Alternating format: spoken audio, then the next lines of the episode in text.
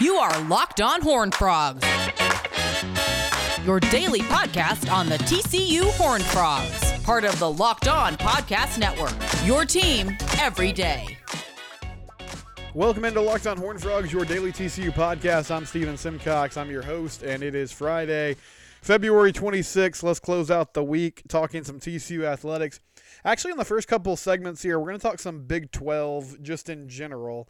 Um, ha- got some audio from a really good college football player last year who's now preparing to be in the NFL draft, who has some insight on new Texas coach Steve Sarkisian.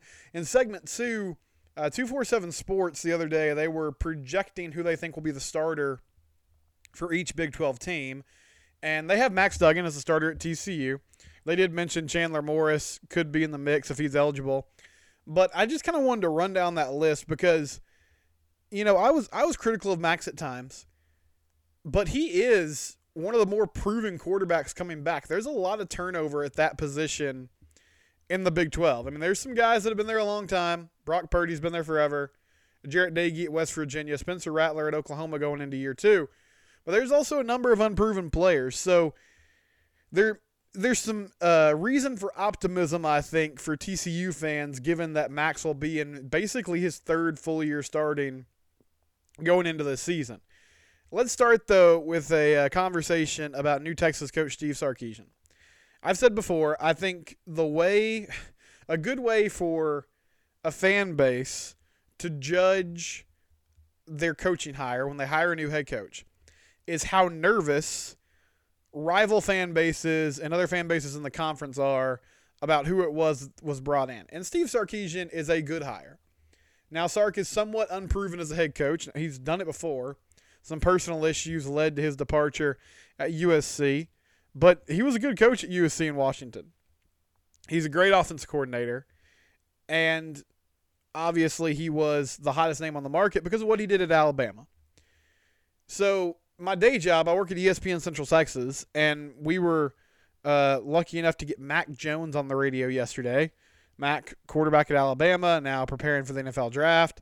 Uh, his draft stock is skyrocketing, by the way. It's kind of interesting to see how much people are falling in love with Mac Jones these days. But um, one of our hosts, Glenn Stretch Smith, who was a former Cowboy scout, he asked Mac about Steve Sarkisian and just some impressions of who he was as a coach and you know what he thinks his potential could be as a head coach. So here's Mac Jones, who obviously played under Sark um, just discussing Steve Sarkisian and who he is as a football coach.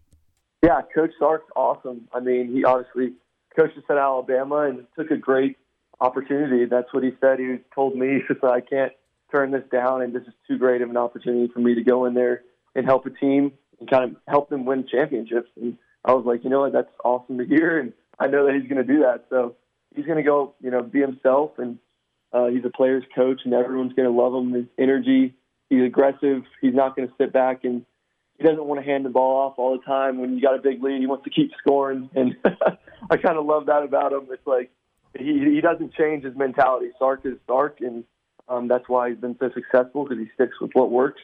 But at the same time, he adjusts, and I'm sure there's a lot of adjustments he has to make with being a head coach. But um, he just does a great job.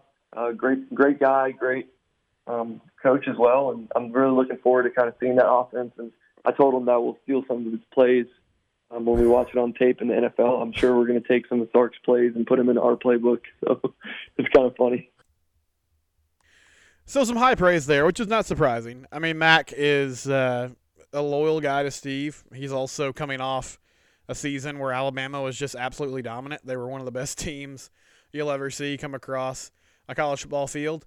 And I think, you know, the most interesting thing he said there was – he feels like he's going to steal some of the plays that he was using and use them in the NFL. And I think Steve Sarkisian is a very innovative play caller.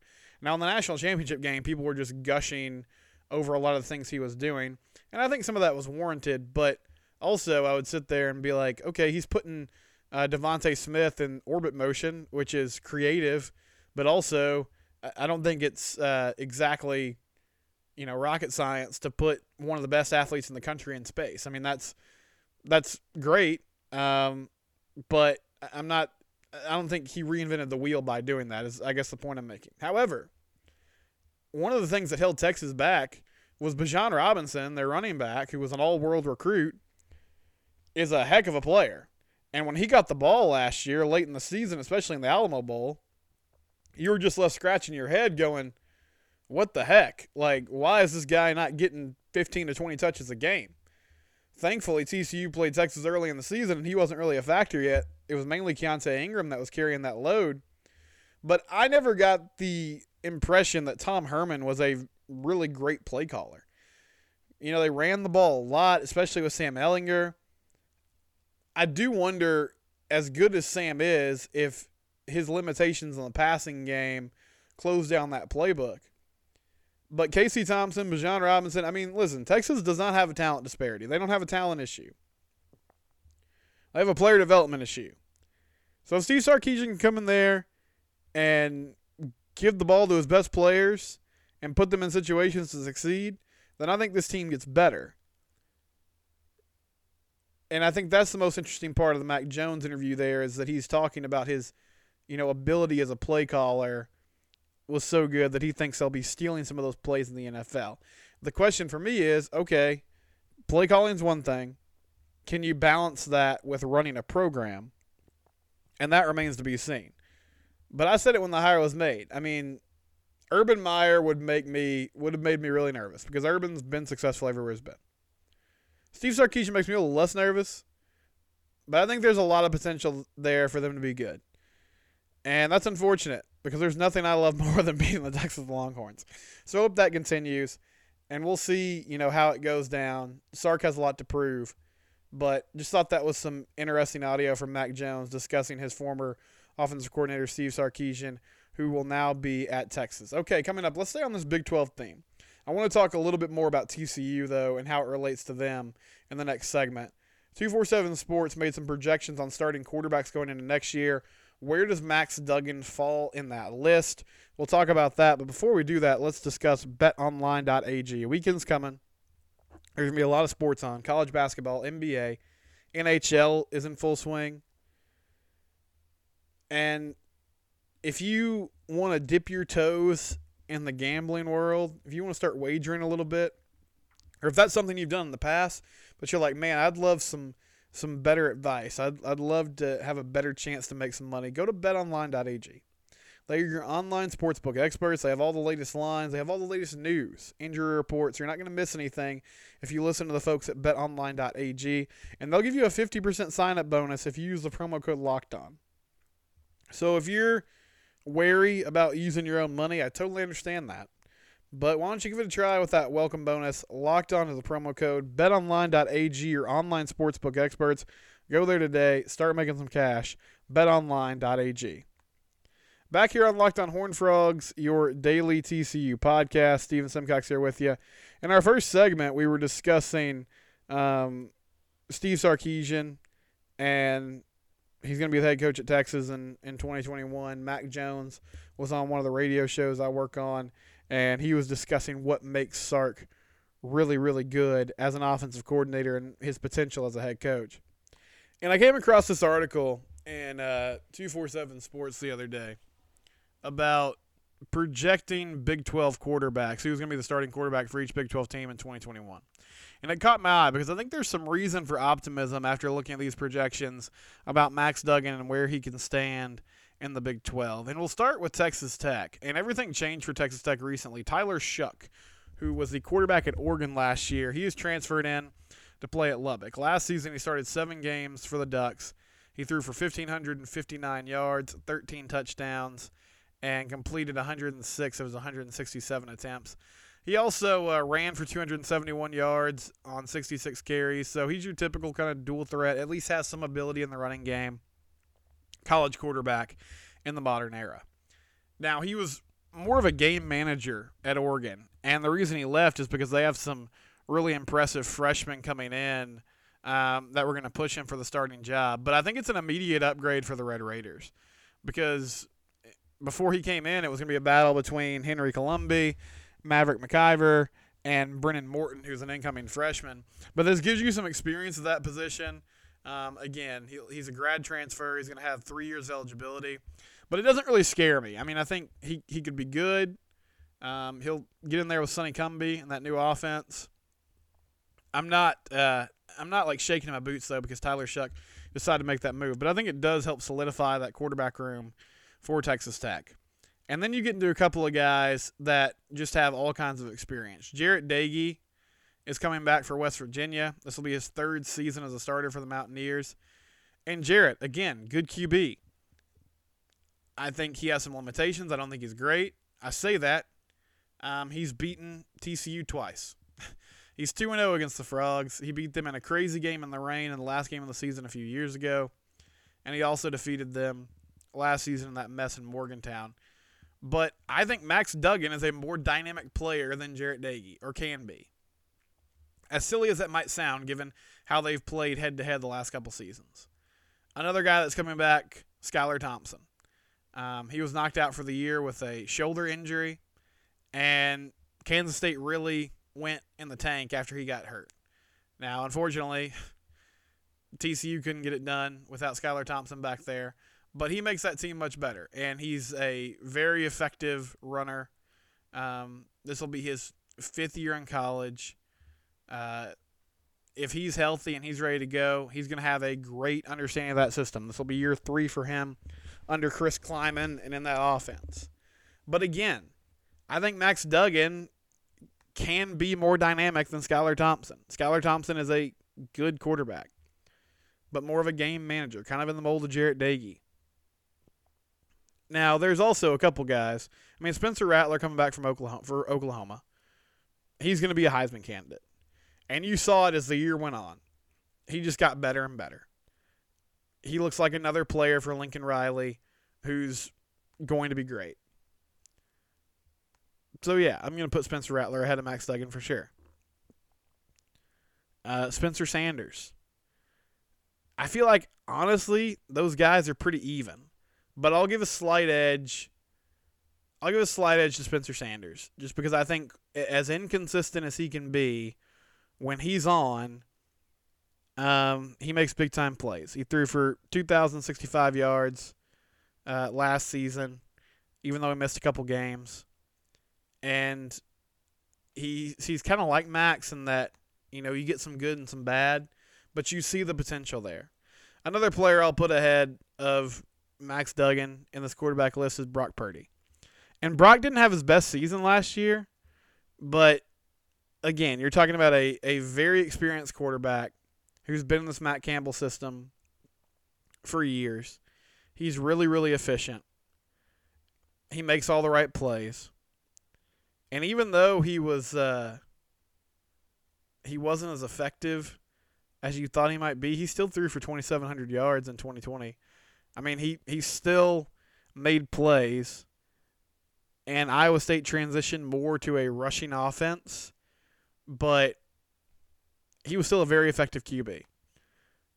So that's three guys that are ahead of Max, and the the other QB that I didn't mention, or the other couple QBs that I didn't mention in this mix, one Jalon Daniels from Kansas.